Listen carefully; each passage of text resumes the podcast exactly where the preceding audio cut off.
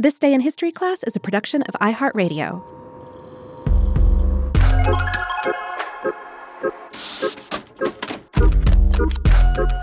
Hello, and welcome to This Day in History class, a show that views history as a lesson from the past that can guide those in the present toward a better future.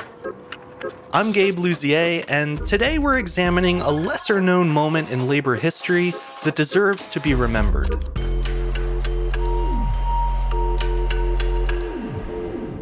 The day was September 10th, 1897. That afternoon, at the edge of the town of Lattimer, Pennsylvania, 86 deputies, under the command of Sheriff James Martin, opened fire on a crowd of unarmed immigrant coal miners who were on strike. 19 protesters were killed that day, most of whom were shot in the back as they fled. Within a few days, as many as five more died from their wounds.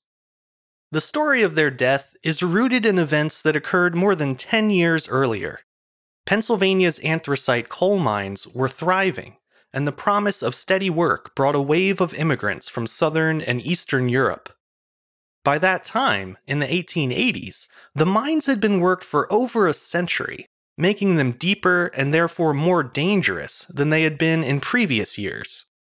The increased risk led to more injuries and deaths, and prompted surviving workers to frequently go on strike for better pay and safer working conditions.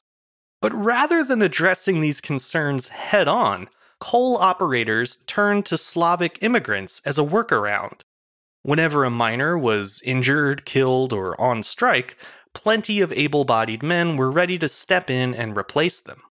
This abundant labor supply also allowed those in charge to keep the miners' wages extremely low. In 1890, American coal miners established a union to better voice their concerns, but its primary focus was on native or naturalized coal workers, not the new immigrant workforce. In fact, when a 3 cent a day tax was levied on coal operators for each non US citizen they employed, the Union fully supported it. When that tax went into effect on August 21, 1897, coal operators took the 3 cents a day out of their Slavic workers' pay. Some immigrant miners already made 10 to 15% less than their native or naturalized colleagues, and when they learned of the new tax cut, which cut their wages even further, many saw it as the last straw and decided to go on strike. As the weeks went on, the strike failed to build enough momentum to halt the coal operations in Lattimer. So on the morning of September 10th, a group of mostly Eastern European miners gathered for a protest rally. In the early afternoon, the 400 or so men began a peaceful march to one of the Lattimer coal mines. En route to the mine, the protesters encountered Sheriff Martin, along with his 86 deputies and about 60 or so members of the coal company police.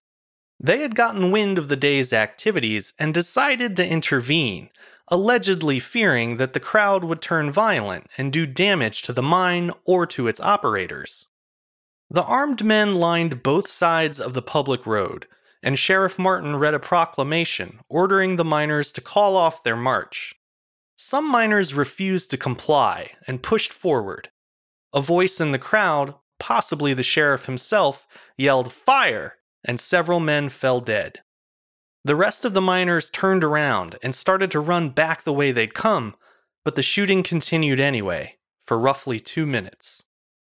The 19 immigrant miners killed at Lattimer were quickly adopted as symbols of the region's labor struggle.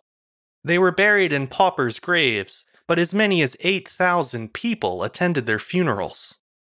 As for Sheriff Martin and his men, they were put on trial five months later for the death of one of the miners.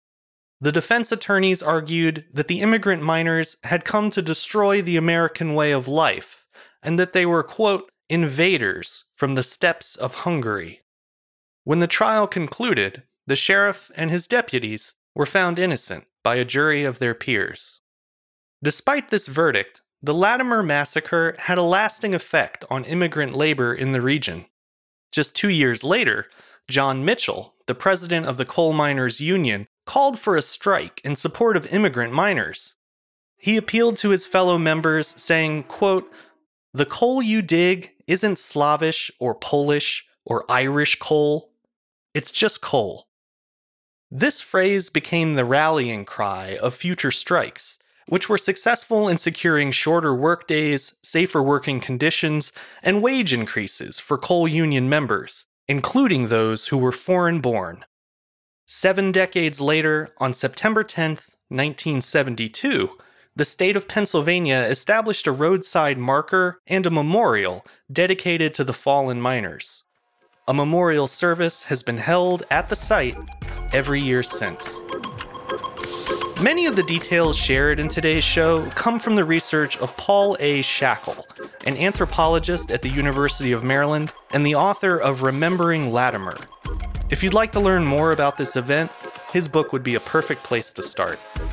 I'm Gabe Luzier, and hopefully you now know a little more about history today than you did yesterday. If you have any comments or suggestions, please send them to me at thisday at iheartmedia.com. Thanks to Chandler Mays for producing the show, and thank you for listening. I'll see you back here again tomorrow for another day in history class.